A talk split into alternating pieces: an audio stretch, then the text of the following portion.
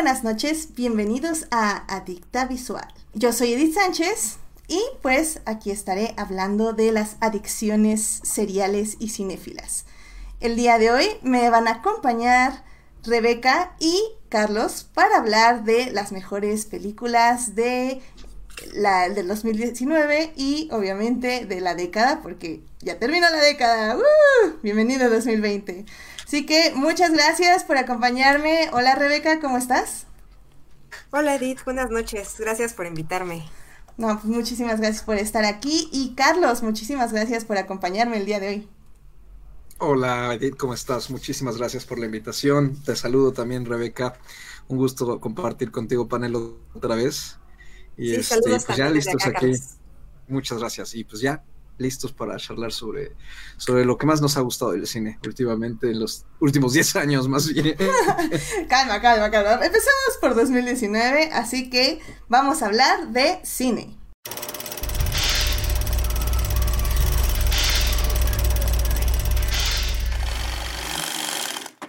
El año 2019, no sé ustedes cómo lo sintieron, pero yo vi a mucha gente que estuvo diciendo que fue un gran año en cine. No sé si ustedes comparten como esa percepción que tuvieron muchos en, el internet.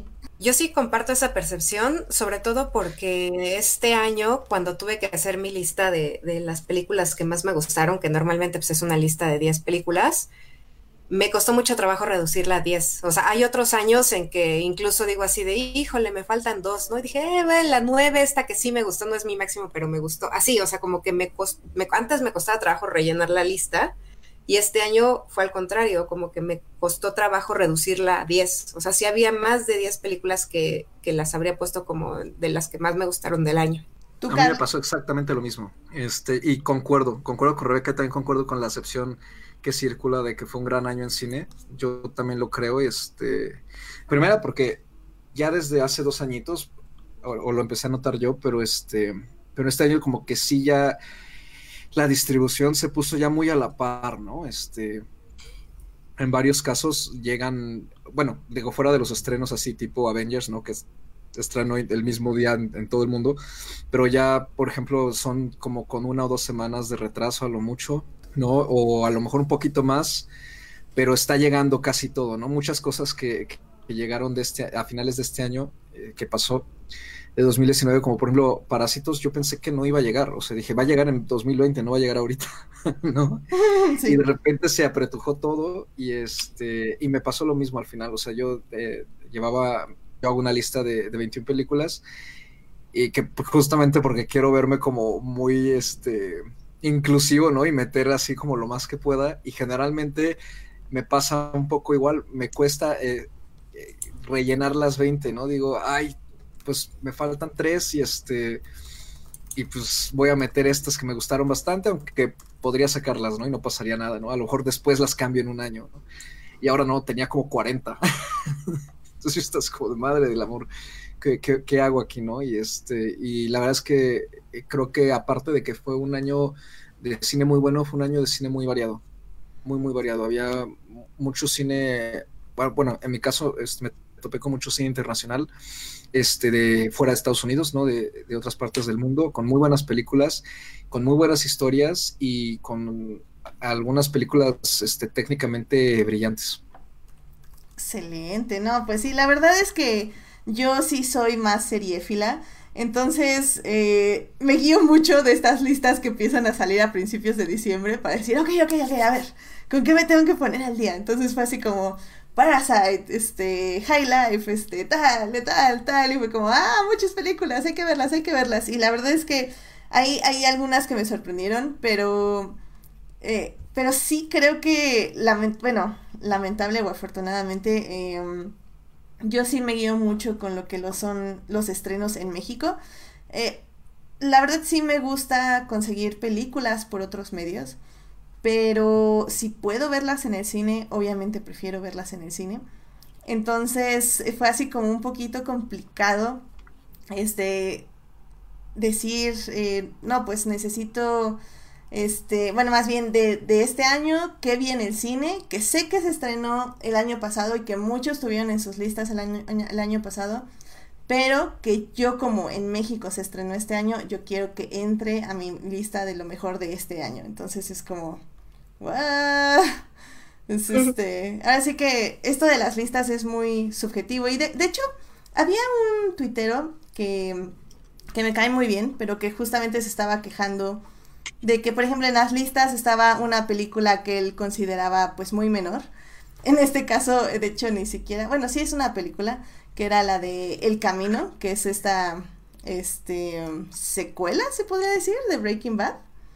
Ajá. Em, y que él decía, no, pero es que como ponen esa basura, etc, etc. Y, y yo le decía, pues bueno, pues es que al final del día las listas son depende cada quien, o sea, y él, y él decía, no, bueno, sí, pero yo no pongo lo que me gusta, pongo lo que es bueno. Y dije, ah, ok, bueno, tú al menos estás como haciendo como un filtro personal de lo que es bueno y de lo que te gusta, pero hay mucha gente que sus listas es realmente lo que les gusta. Y creo que eso es lo bonito de las listas, que al final del día nadie nos dice, no pongas lo que te gusta, lo que te mueve el corazón, nada más pon lo que creas que es técnicamente perfecto. Eh, o sea, cada quien arma su lista como se le pega la regalada gana y la publica como se le pega la regalada gana. Y creo que eso también está divertido y está padre. Ustedes, por ejemplo, ¿qué consideran que debe estar en su lista? ¿Cómo, eh, cómo hacen este filtro para qué debe estar en el top 10? Ay, Rebeca primero. Pero ya su lista con 10 películas. Yo la verdad es que, o sea, como me cuesta mucho trabajo, desde hace varios años lo que voy haciendo es prácticamente voy anotando todo lo que veo al momento en que lo veo, ¿no? O sea, si voy hoy al cine, anoto que hoy fui a ver tal película al cine. Y si la veo en Netflix, así. O sea, voy haciendo como una especie de bitácora diaria porque si no, luego se me olvidan muchas cosas. Y al final del año, hago como una selección a partir de todo lo, que veo. Y la selección básicamente es muy subjetiva, o sea, yo no podría decidir, o sea, decir esto de, no, mi lista la hago con las mejores, las que yo considero mejores, sino porque todo eso, o sea, me parece que esta categoría de qué es lo mejor, eh, pasa a través del filtro subjetivo que somos nosotros como espectadores. O sea, ¿cómo podría yo dividir, de decir, por ejemplo, esta es una de las mejores películas, sin embargo, no me gusta, ¿sabes? O sea, me parece un poco absurdo. Para mí las mejores películas son las que más me gustaron basándome en las cosas que yo disfruto del cine y las que el cine me da a mí como espectador, o sea, lo que más se me queda al final, ¿no? por X o Y cosas, o sea, porque sea técnicamente brillante o porque la, incluso, o sea, es, lo que he hecho también últimamente, incluso temáticas que a mí personalmente me parecen interesantes o que me llegan mucho por ciertos temas, etcétera, las considero dentro de las mejores películas del año para mí, porque al final, como dice Edith, pues son las listas de cada uno, ¿no? Son muy personales. Entonces, me baso básicamente en al final del año qué tanto recuerdo esa película y qué tanto recuerdo el impacto que tuvo en mí, dependiendo, como les decía, de muchas cosas, ¿no? De cuestiones técnicas, de la historia, de, mm, no sé, de, lo que hay alrededor de la película. O sea, la verdad es que tengo un montón de criterios. Entonces, este, pues no sé, ah, eh, yo creo que también esas listas eh, se van, es, es, una cosa muy rara lo que voy a decir, pero se van modificando un poco también año con año, porque me puse a ver listas, por ejemplo, que había hecho en años anteriores, y de veras hay películas que digo, ¿por qué la puse aquí en mi lista de las 10 si, si ya ni me acuerdo de esa película? ¿No? O sea, me acuerdo de esas películas en ese momento, pero después ya no trascienden. Y hay otras que sí, o sea, hay otras películas de que desde que las puse en mi lista hace 10 años, las sigo considerando películas muy importantes. O sea, todo es un proceso súper, súper, súper, súper subjetivo pero eh, al final del día, o sea, ya al momento de decidir voy a agarrar 10, agarro las que tuvieron más impacto para mí en, ese año en curso. Y lo que sí he notado últimamente es que, por ejemplo, siempre meto una película de, género, de terror, que es como un género que me gusta mucho. Eh, también últimamente eh, meto alguna película dirigida por mujer o varias, no, no por rellenar una cuota, sino porque me he puesto a mí misma como, como una especie de, tarea, como de, de, rutina, de ver más películas dirigidas por mujeres, ¿no? Y al final, cuando meto más películas dirigidas por mujeres, también muchas de esas llegan a mi lista final. Y también trato de ver más películas este, eh, no estadounidenses, ¿no? También como tratar de abrir más el espectro ahí en, en las películas de otras partes del mundo. Y así, más o menos. No, pues de hecho yo concuerdo mucho con, con Rebeca y este, en general, eh, a mí también con el paso del tiempo, yo creo que eh, esa, ese, ese, decir, es que las listas deben ser eh, lo mejor, no necesariamente lo que más te gustó, sino lo mejor, ¿no? Porque como diciendo, es que te pudo haber gustado algo que incluso está vamos, porque eso sí creo que puede incluso ser un poquito más subjetivo en, ese sentido. Puede haber películas que técnicamente sí están, pues digamos, más mal hechitas que otras, ¿no? Más descuidadas en, en, cuestiones técnicas, ¿no? Así de que, pues no sé, o sea, desde no saber encuadrar hasta mala cinematografía o cosas así, ¿no? Pero que uno puede disfrutar muchísimo, ¿no? Y, este, y que a lo mejor son, a lo mejor son películas muy amateur, ¿no? que sin embargo ofrecen muchas cosas, compensan mucho con, no sé, la, la, fuerza de su historia o otra cosa. No me gustaría repasar nuestras 47.500 listas, selecciones, pero me gustaría saber cuál fue tu película favorita del 2009. 2019. Del 2009. 19, no, no, no, 19, por favor. Sí, deja con mi lista. A ver, deja. Este, no, mi, mi película favorita del 2019 eh, sí fue Parásitos, de Bong Joon-ho. Yo creo que, yo sé que está en las listas de todo mundo ya, ¿no? y se ha hablado de ella todo el tiempo, pero la verdad es que sí fue una película que yo desde que la vi me impresionó mucho. Y es que justo me pasó que después de lo de la Palma de Oro, dije, bueno, eh, después de esto seguramente van a estrenar esta película. Y de repente empezó a hacer más ruido, más ruido, y no llegaba aquí a México. Entonces yo me empecé a desesperar y la busqué en internet para verla porque dije, ya la quiero ver porque no, o sea, no veo aquí claro, o sea, no veo que nadie se ponga la pila para traerla. Y la vi yo creo que como por ahí de agosto del año pasado y quedé así, así me voló la cabeza desde que la vi. O sea, la vimos aquí en, en casa, mi novio y yo, y terminamos de verla y la platicamos y la platicamos. Y, o sea, como que era una película que nos dio para hablar de muchos temas, de muchas cosas por mucho tiempo. Y nos quedamos justo, es de esas películas que cuando terminó dijimos hay que verla de nuevo, ¿no? Así, a lo mejor no ahorita, pero en la semana que entra la volvemos a ver. Ya no la vimos, pero justo la acabamos de ver ahora en cine, porque lo que sí dijimos es, bueno, si se, si se llega a estrenar algún día, seguro la vamos a ver al cine. Entonces, justo la fuimos a, ver de nuevo este sábado y nos pasó otra vez lo mismo. Así terminó la película y volvimos a hablar y hablar y hablar de ella. O sea, es como de esas películas como cebolla, ¿no? Que no se acaba, o sea, le sacas una capa y luego tiene otra y luego tiene otra y luego tiene otra. Y visualmente me parece bien interesante, o sea, la trama es en sí muy interesante, pero visualmente la construcción me parece increíble. Y cuando la volví a ver y la vi ya en pantalla grande, eh, me, siguió sorprendiendo mucho, en particular así ciertos momentos, o sea, yo sé que esa película hay escenas que se me van a quedar ya así forever, ¿no? En, la memoria durante, no sé, toda mi vida, pero durante muchos años. O sea, sí hace mucho que una película no me, no me sorprendía tanto. Y es que sí, o sea, la verdad es que esta eh, Parásitos fue una de las películas que yo vi debido a que efectivamente estaba en todas las listas de todas las personas que, que leía.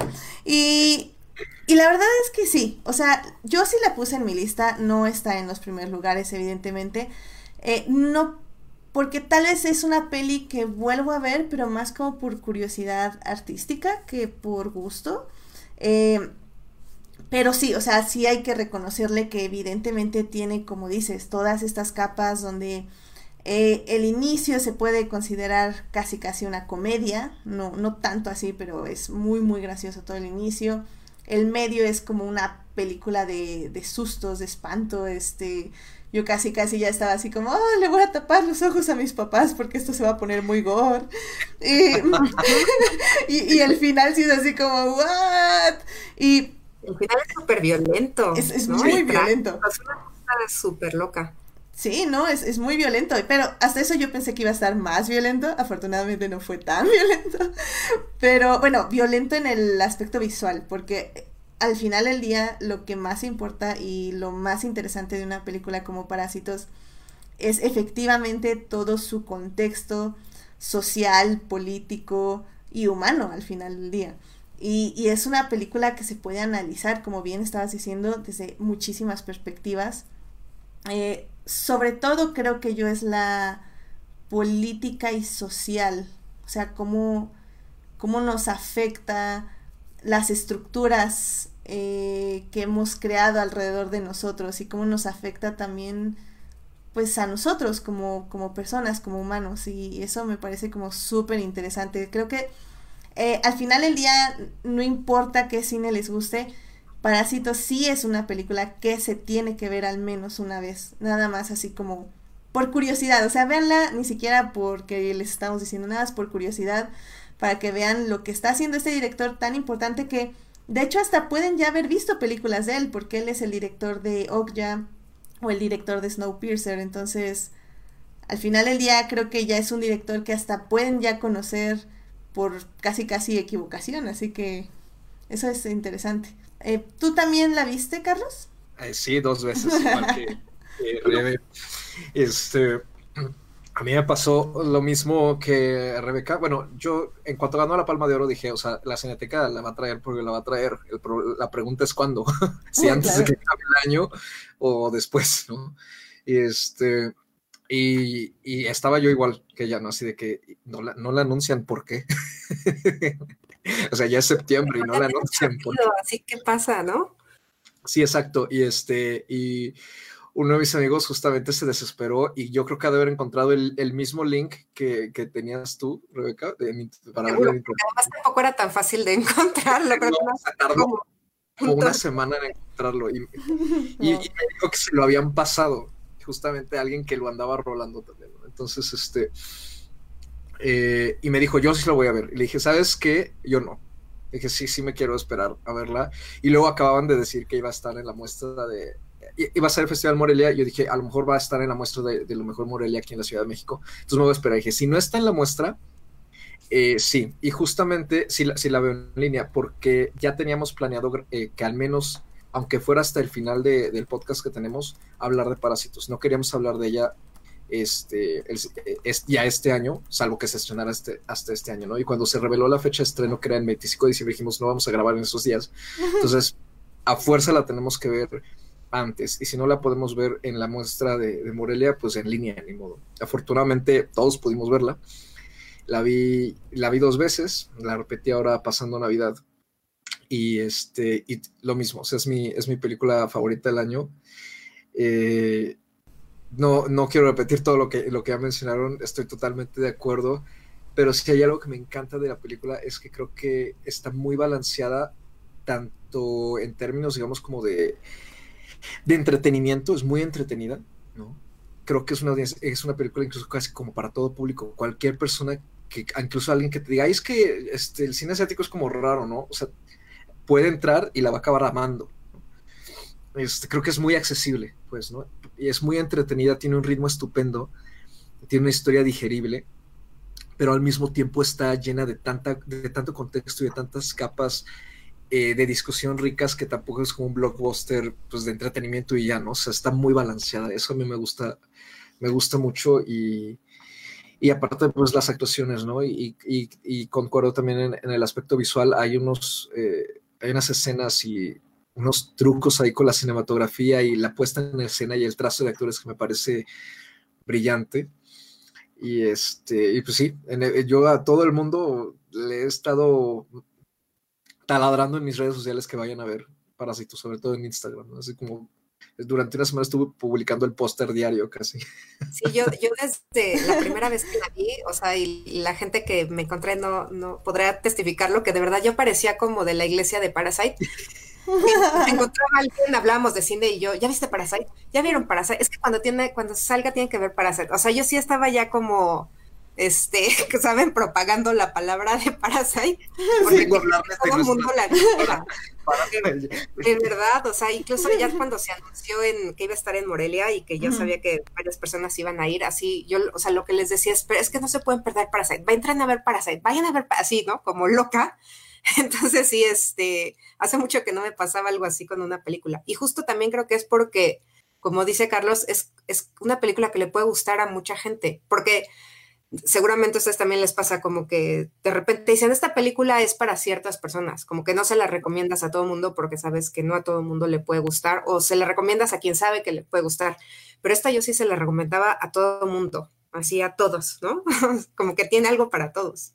Sí, exactamente. A mí me pasó, ahora que la repetí en Navidad, eh, fui con mi familia, con una parte de mi familia, y este, y yo era el único que ya la había visto, ¿no? Porque, pues, testigo de Parasite. Entonces, este, eh, eh, y sí pensé, y, yo ya conozco los gustos, ¿no? Dije, hay gustos muy diferentes aquí. Ya me ha pasado que les recomiendo algo y, ay, qué horrible, o qué aburrido, o qué esto, qué lo otro, ¿no?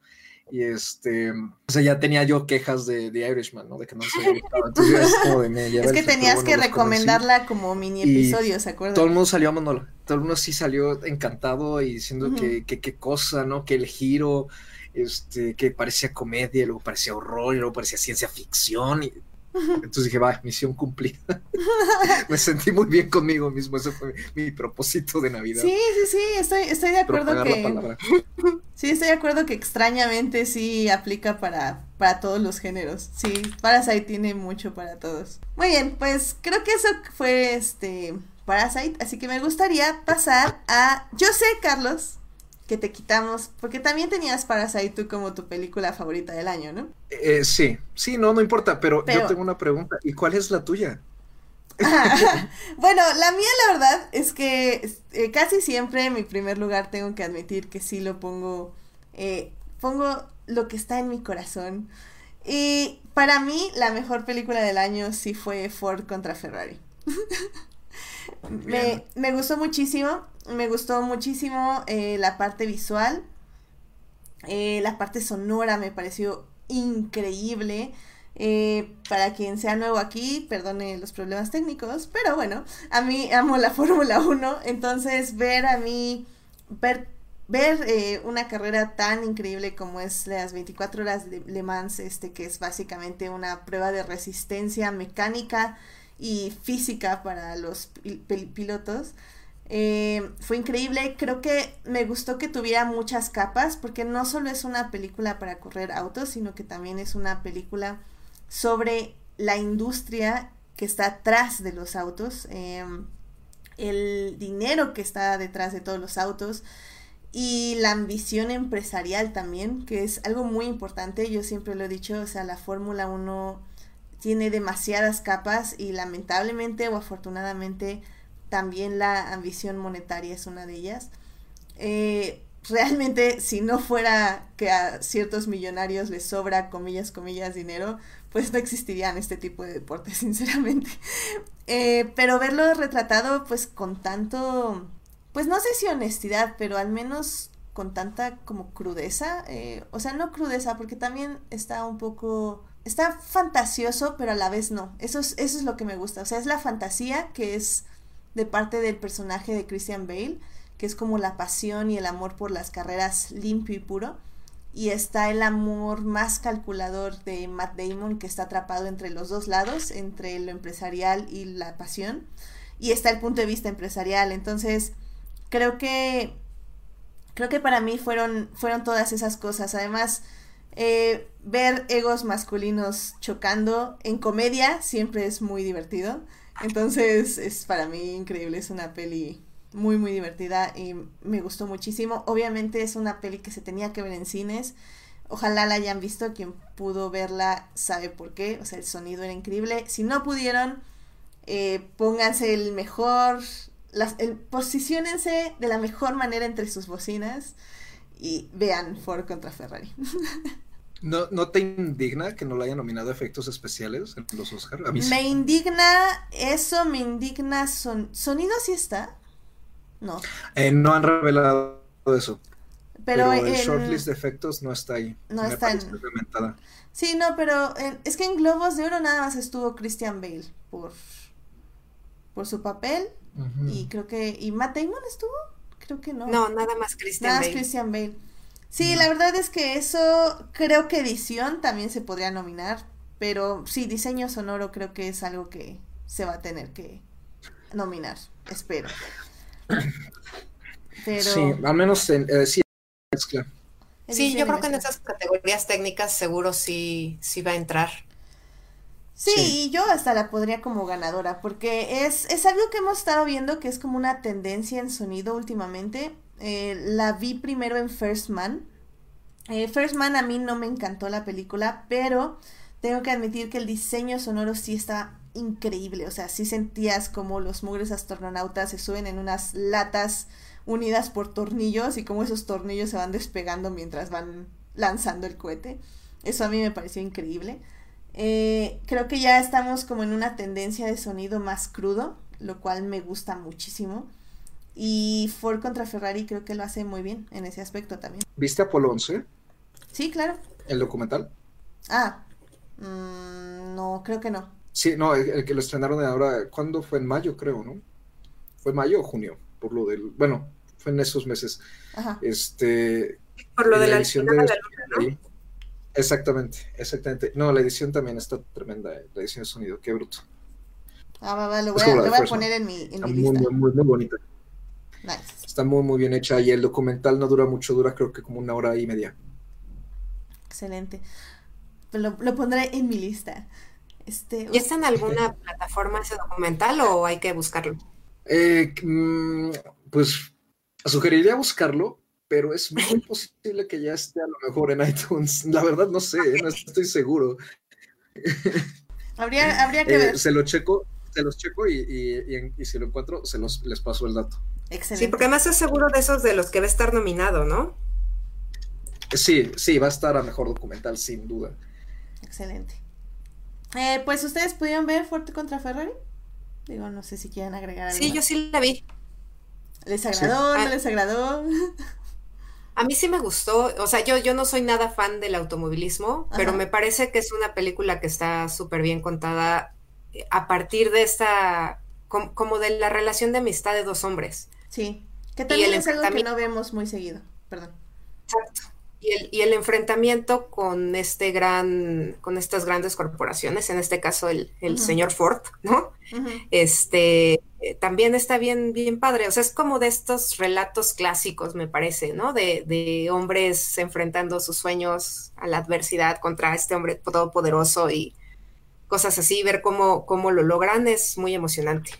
Y creo que las actuaciones están muy bien. A mí, yo no soy tan fan de Christian Bale en esta película. O sea, creo que lo hace bien, pero de repente yo sí lo sentía así como medio over the top, ¿no? O sea, muy, muy exagerado. Ujú. Y a mí Matt Damon es el que me gustó mucho. O sea, el personaje de él eh, me parece que está, o al menos yo lo sentí como mucho más cercano, no sé. Pero vaya, creo que, creo que los dos están muy bien en general. Sí, creo que se balancean y eh, de eso, eso sirve mucho. Que también algo que, que dices, creo que es importante, eso de, de la amistad entre hombres. Y sobre todo al final es la vulnerabi- vulnerabilidad de hombre. Entonces, eh, es algo que no vemos muy seguido en el cine y creo que Ford contra Ferrari lo relata muy bien.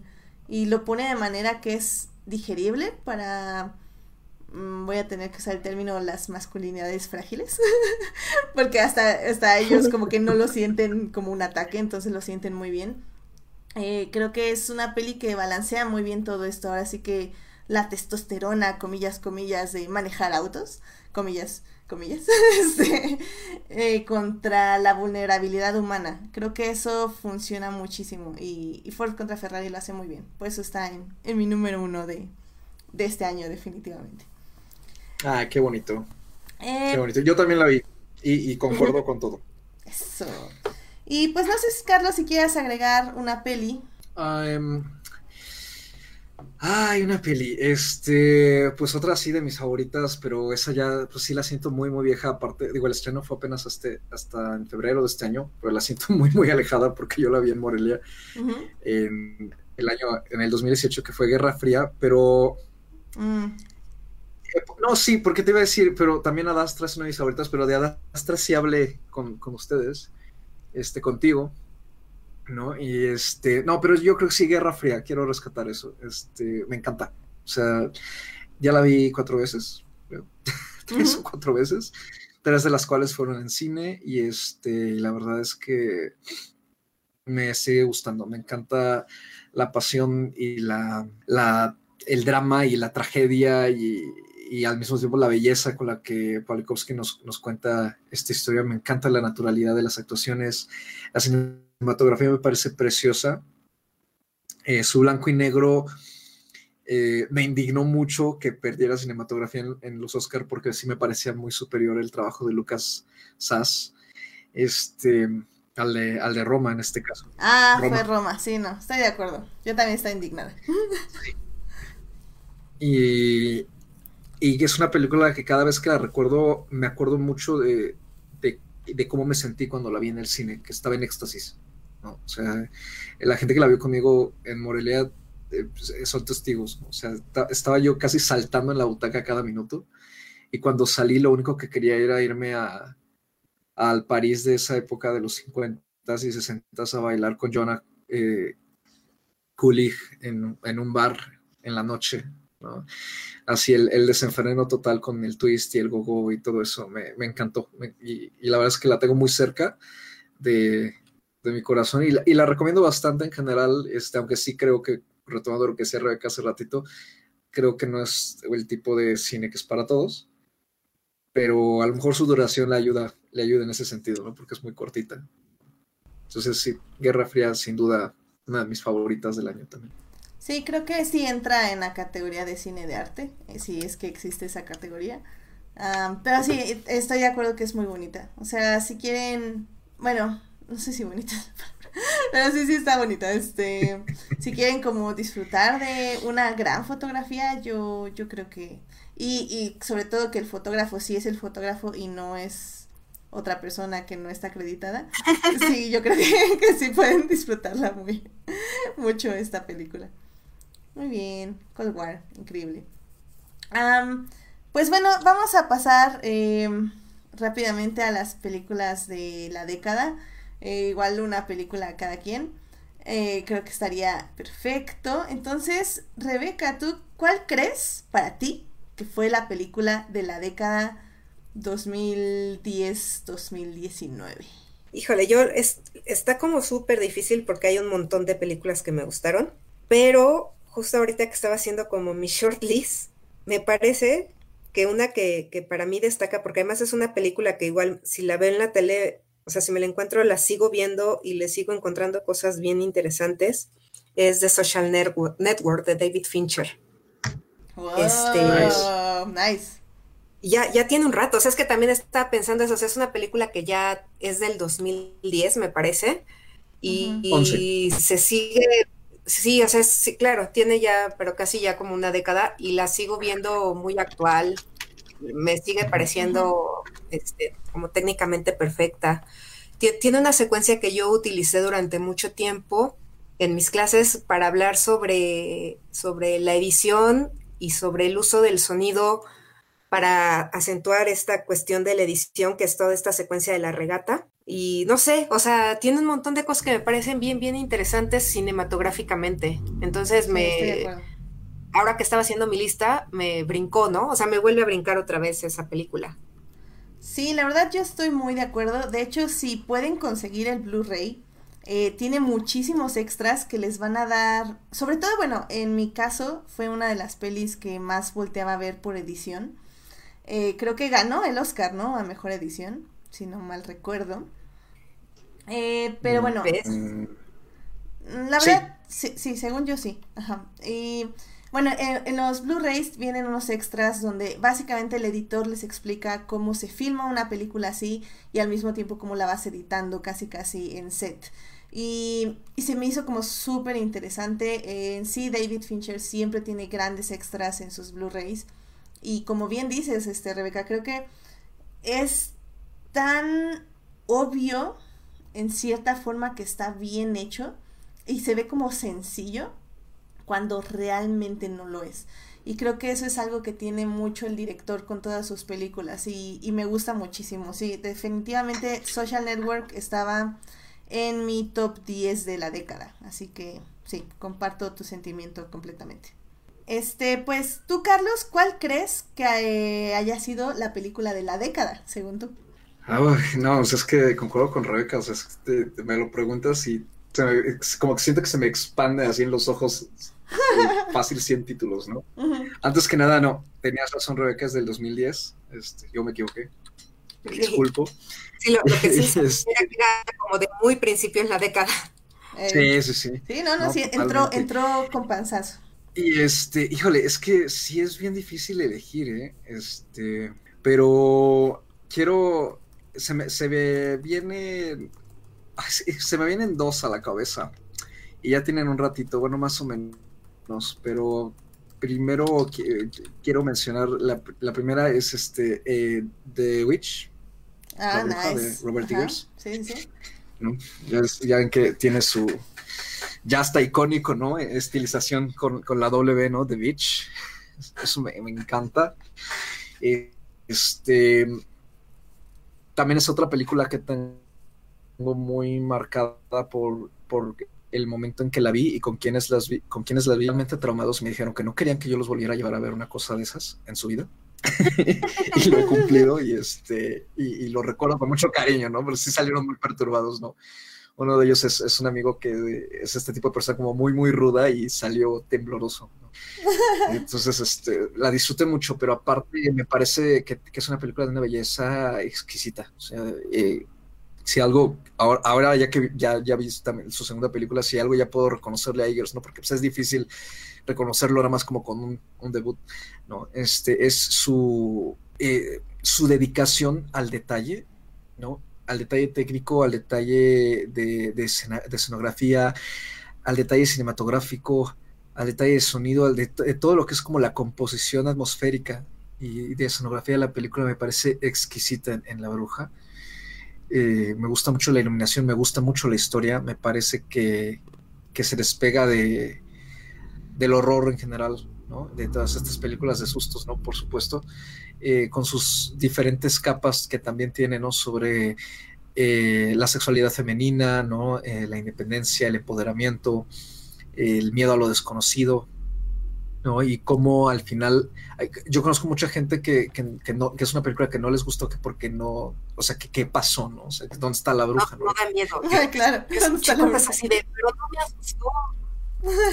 Sí, ah, no, sí, es que, bueno, no, da miedo. Yo sí, así de, de, que te va a asustar y te va a hacer brincar de la butaca. No es esa película. Exactamente, o sea, yo, yo soy de la misma opinión, ¿no? Yo digo, es que, es que yo no la veo porque me da miedo, la veo porque me perturba, me perturban sus imágenes, ¿no? O sea, aún recuerdo cómo me sentí cuando pasan al conejo viéndote como fijamente más de, más de lo necesario y dices, quítate, o sea, no te quiero ahí, ¿no? Este, eso me gusta mucho. A mí, el cine de horror a mí me gusta que me perturbe. No me gusta ni el shock value ni el, este, ni el susto fácil, ¿no? Simplemente me gusta salir perturbado y en ese sentido me cumplió y creo que ha sentado, ha dejado buen precedente, ¿no? Empezó a darle mucha fuerza a, la productora A24, ¿no? del 2015 para acá, la verdad es que ha crecido muchísimo tanto en, su distribución como en su producción de, películas y muchas son bastante buenas. Este, y también la ayudó como a, catalogarse como una productora de cierto tipo de horror, ¿no? Esto que están llamando incluso en algunos lados como post-horror. Mm, sí. a mí eh, esta década, bueno, la década pasada me encantó porque salieron películas de terror súper interesantes. Sí, estoy de acuerdo. Sí, exactamente. Y este, y pues bueno, yo creo que, que por eso, ¿no? Y por la experiencia en cine es, es mi, mi película como más querida de la década en general. Sí, estoy de acuerdo. La verdad yo soy muy gallina. Entonces, el cine de terror lo veo literal el que me dicen que vale la pena ver, porque justo no me gusta ver, es decir, no me gusta asustarme nada más por el gusto de asustarme. O sea, si me voy a asustar, que sea un terror existencial, físico, psicológico y humano tan fuerte que no pueda dormir cinco noches, pero al menos que valga la pena. Entonces, este estoy, de, estoy de acuerdo con ustedes. Creo que la década pasada hubo grandes películas. O sea, digo, así nada más de mi top 50 de la década puedo ver. Eh, a ver, It Follows, Suspiria, Oculus, The Witch, Insidious, todas las Insidious, eh, The Babadook. Eh, eh, Modern no la metería en terror, pero pues casi. y así, entonces. Creo que, creo que sí, fue una gran década para el cine de terror, eso estoy de acuerdo. Y, aparte, ¿no les ha pasado que, o sea, que ven cosas como justamente, ¿no? Eh, la bruja o eh, digo, yo no soy fan de Hereditary, pero vamos, yo tampoco, de ese estilo también, y de estos, de estos estrenos, ¿no? De, del 2015 para acá, y cuando siguen saliendo los estrenos tipo para, Actividad Paranormal 7, y eso, y por casualidad te toca ver una, dices, ay, qué flojera, o sea, sí, es como, ay, no, no, o sea, es como tan tedioso, ¿no? Pero por eso hay gente noble que se sacrifica por nosotros y, y ve esas películas para que nosotros no tengamos que verlas. Sí, sí, no, o sea, porque es que este, eso ya lo ves. O sea, desde el, desde el tráiler ya sabes así qué tipos de sustitos van a ser. Entonces digo, no, creo que ya eso ya no es lo que me gusta. Ajá, sí, ya ni lo ves, ¿no? Dices, mejor yo, ¿para qué? Exacto. Exacto. Sí, sí, sí. Siempre, ya saben, este, querido público, encuéntrense, encuéntrense, encuentren este, alguien, un crítico de confianza, crítica de confianza, que justamente les filtre películas de terror, porque hay muchas, porque son muy baratas de hacer y no todas son buenas, pero cuando son buenas, son muy buenas, así que... ¿Sabes cómo, por qué se me vino eso a la cabeza? Me pasó con la de, con la parte 2 de It, ah, que está pues hecha como película de horror de ese estilo. Ajá. O sea, adiviné todos los saltos y ahorita va a salir aquí el payaso saltando y salía. sí, pues lo puedes ver todo. Claro. A mí, por ejemplo, que, que yo sí soy fan de Hereditary, este, a mí me pasó ahí, por ejemplo, lo contrario, que, que, me gustó mucho, porque justo es de esas películas que dices, ay, ahí viene el susto, ahí viene el susto, y no viene, ¿no? O sea, no te lo da porque la película no es de dar ese tipo de sustos, es otra cosa. Entonces, mantenía la cámara en el rostro del chico, todo perturbado, y dices, pues ya que pase algo, pero en realidad ahí está pasando algo. O sea, eso el que te, que, que deje la cámara tanto tiempo en tensión. A mí eso es lo que me gusta más ahorita en el cine de terror que los sustitos fáciles, ¿no? Que de repente corre algo sobre la, o sea, enfrente de la cámara o que salga algo. O sea, eso ya me, me aburre un poco, o muy, mucho en realidad. Y prefiero esto, como decía Carlos, que, que, que te perturbe, que te inquiete, que digas qué está pasando. Eso me parece increíble. Sí, digo, de Hereditary podemos decir muchas cosas, no las vamos a decir ahora, pero, pero sí, no, a mí la verdad igual no, no me funciona ese director, pero, pero entiendo la intención y creo que como primera vista, Hereditary y este, ¿cuál fue la que seguía? Esta... Midsommar. Midsommar, este, son muy interesantes, pero hasta ahí. Pero bueno, véanlas, están, están padres, este, y disfrútenlas. Y bueno, pues ya nada más para terminar esta revisión de la década, eh, yo voy a tener que decir um, el episodio cinco veces, literal, y siempre me quedo dormida. O sea, no hay día que no me quede dormida. Es, horrible. Así que no es una serie para mí, lamentablemente, pero sí he leído muchos análisis y muchos eh, ensayos sobre la serie y me parece muy interesante y algún día lo lograré, yo lo sé, algún día lo lograré. Ah, pues tú, este, Carlos, ¿cuál fue tu serie de la década? Fíjate que cuando me preguntaste el otro día, ¿no? Que, recibí tu invitación, me quedé pensando, dije, híjole, ¿cuál de la década? No, y se me venían a la cabeza varias. Dije, pero es que esas, no sé, o sea, siento, me gustaron a mí, pero, pero creo que no, les falta algo, ¿no? Para que yo diga, fueron un poco más allá. Y apenas hasta ayer me acordé de, cuál. Y, hasta pensé, dije, no voy a ser que, alguien me la gane. Por eso ya te dije que este, ibas tú primero. y, ya, y ya tiene un ratito, ya tiene dos añitos que terminó. Este, no más, dos años y medio. Empezó en el 2013 y es Orphan Black, esta serie de ah, ciencia ficción, thriller canadiense una coproducción entre la BBC de Estados Unidos y una productora canadiense, ¿no? Eh, protagonizada por la fantástica Tatiana Maslany, que desde que la vi ahí, híjole, me postro a los pies de esa mujer porque qué bárbara.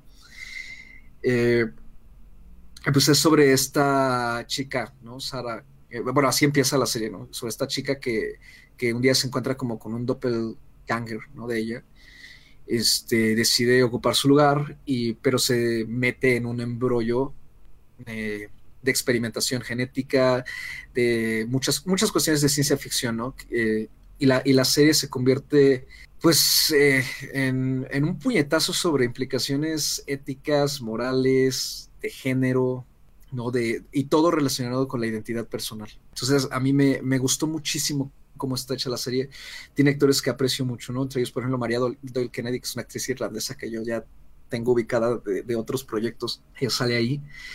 Eh, los personajes están muy bien desarrollados y lo, y lo mejor, así lo mejor de todo es, es justamente Tatiana, ¿no? que interpreta eh, a diferentes personajes a lo largo de toda la serie. De hecho, con cada temporada va interpretando más. En la temporada 1 interpreta a cinco personajes y a partir de la temporada 2 van aumentando y en total creo que hace como interpreta como a 22 personajes, cada una de ellas ah. con acentos, personalidades, vestuarios, eh, manerismos, todo totalmente diferente entre sí. Es impresionante el trabajo de actuación que hace. Es, es un poquito como lo que se quiso vender con, con Split, ¿no? Con James McAvoy.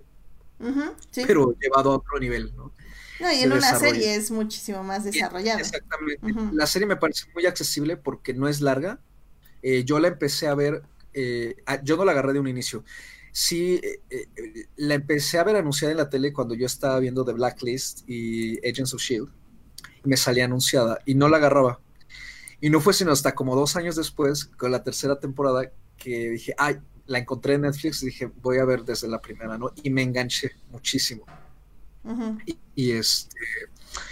Y la verdad es que creo que es una serie, sí, como muy de la década, ¿sabes? O sea, tiene todo este aspecto muy moderno y tecnológico, ¿no? Entre lo de genética y lo de experimentación, pero también tiene un aspecto como muy social, ¿no?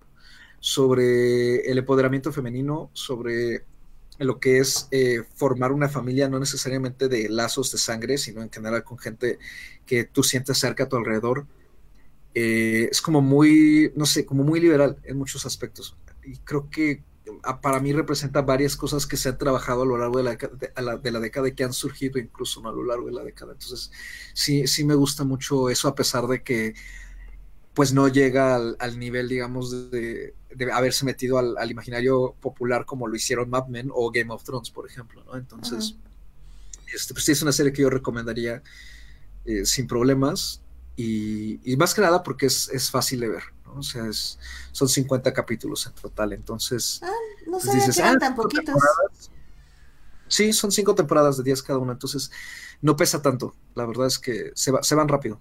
Mira, sí, porque la verdad igual eh, Orphan Black no, no le entré, no me, no me agradaron los primeros episodios. Igual sé que a mucha gente le gusta. Eh, no sabía que eran tan poquitos, lo cual me parece interesante.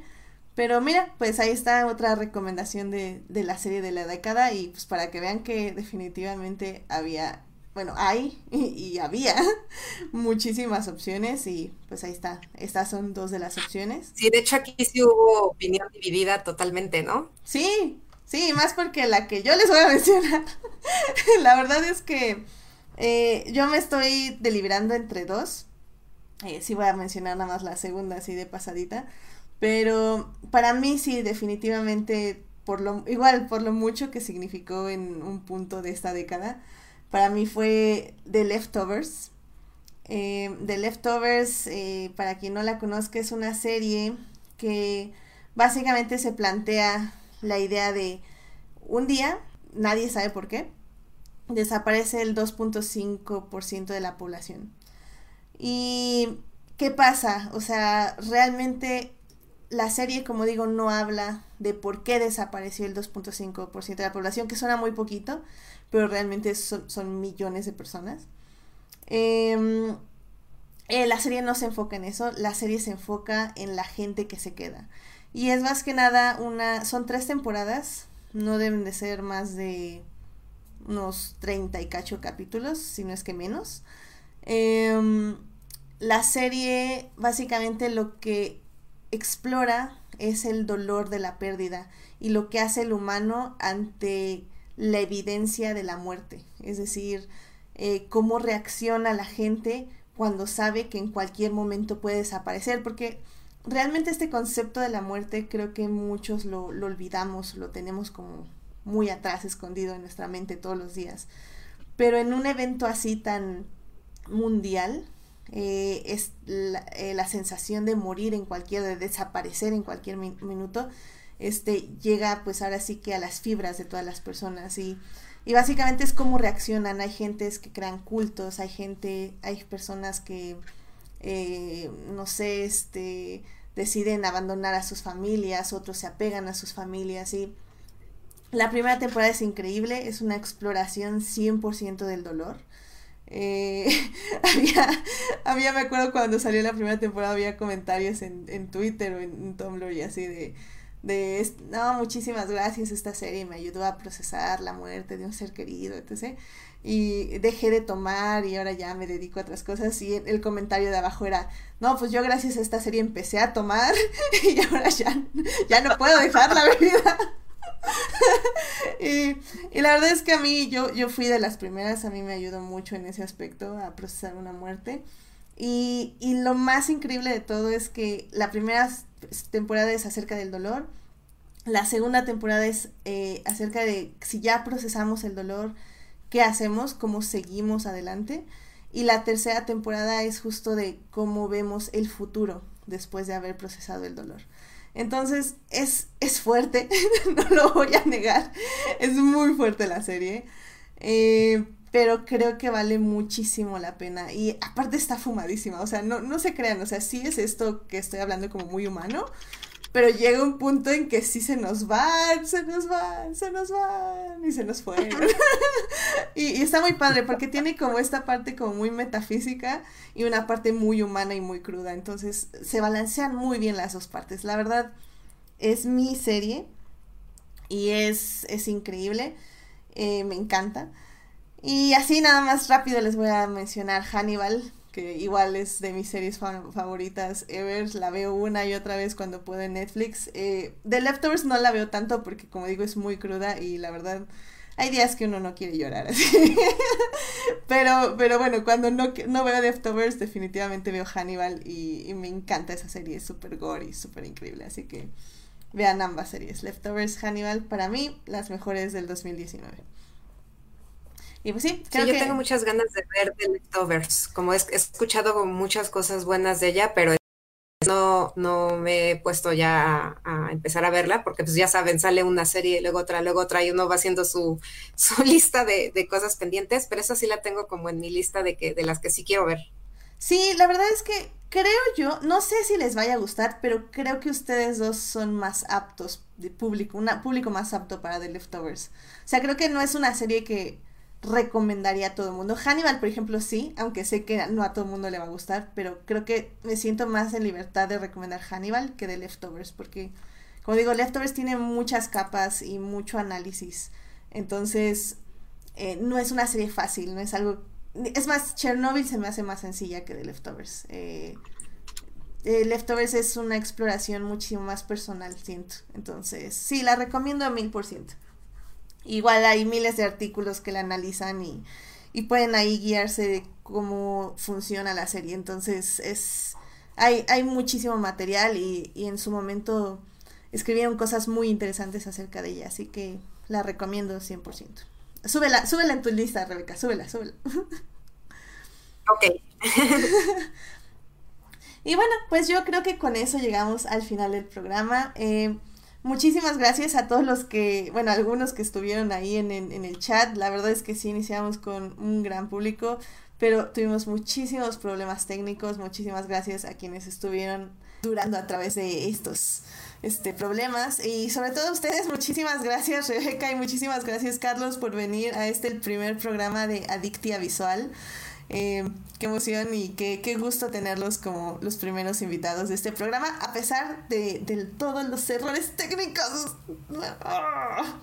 No, pues al contrario, muchas gracias, Edith. La verdad es que este, lo disfruté muchísimo y pues muchas felicidades, que, que, vengan muchos programas en adelante y que haya, que ya este, los, los problemas técnicos sean nada más como una anécdota de este primer programa.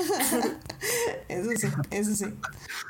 No, igualmente, te agradezco la invitación, un gustazo y, este, lo disfruté mucho también. Este, siempre se disfruta mucho hablar sobre las recapitulaciones ¿no? de, final de año y de inicio del, que viene. Este, gracias por las recomendaciones, igual tanto tuyas como, como de Rebeca. Y, este, y lo mismo, te deseo lo mejor con este nuevo proyecto.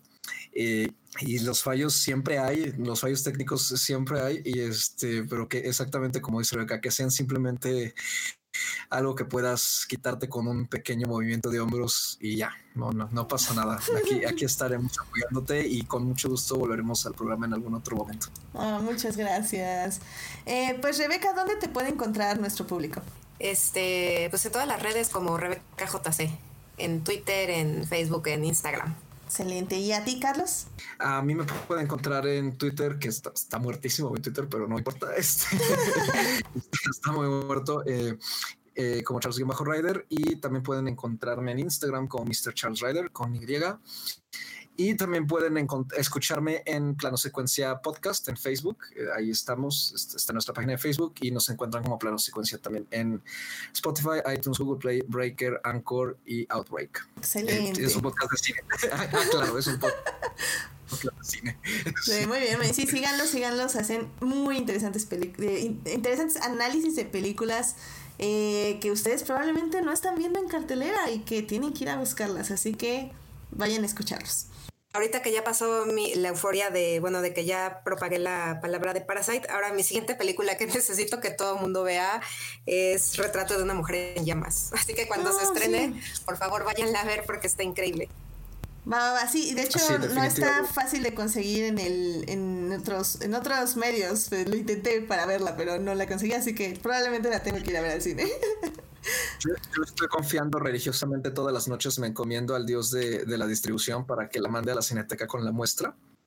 Entonces, pues, tentar a ver si en abril llega, ¿no? Este, digo, han llegado, ahorita en enero se van a estrenar un par de cosas de la muestra de noviembre, entonces, este, con un poquito de suerte para abril llega esa y en mayo la tendremos en cartelera.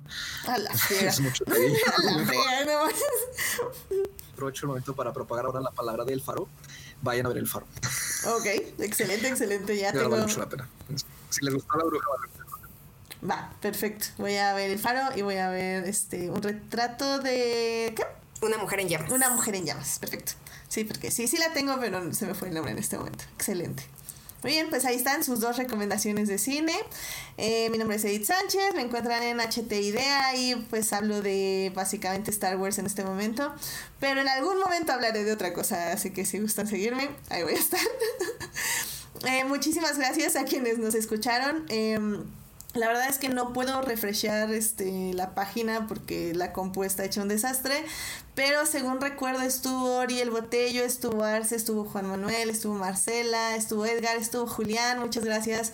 Estuvo Julio.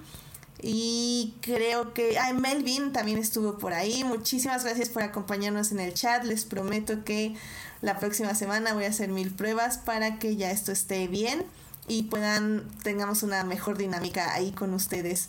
Así que muchísimas gracias por escucharme, muchísimas gracias por escuchar el programa.